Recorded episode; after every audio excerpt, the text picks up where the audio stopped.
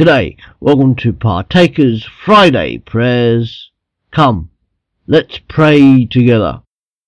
Today we are praying a series of prayers for the persecuted church throughout the world. Sovereign God, we worship you and acknowledge that you know all of those who suffer in your name because they follow you. We remember those who are in prison for their faith and ask that they would join with the Apostle Paul to see that even though they remain captive, their chains have furthered the gospel and not frustrated it. May they inspire and embolden their fellow believers to speak the word of God more courageously and fearlessly. Amen. God of all comfort, for those who are tortured both in body and mind, give them the grace to endure and to see their suffering as part of following in Christ's footsteps.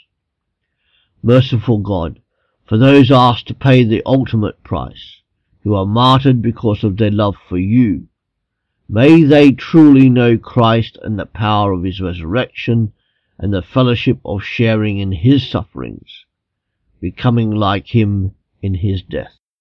Amen. Father God, for those who are widowed and orphaned.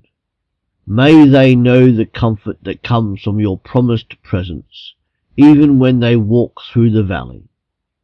May they be strengthened by your Spirit, enabling them to rejoice with the psalmist as they proclaim the Lord will not abandon them in death. Amen. Heavenly Father, we ask that you would make us ever mindful of our brothers and sisters around the world who need us to stand with them as they suffer in your name. Teach us what it means to overcome by the blood of the Lamb and by the word of our testimony. We pray that we would not love our lives so much as to shrink from death. For our brothers and sisters in the persecuted church, may they know through the Holy Spirit who lives within them that we in the West are indeed praying for them and standing up for them.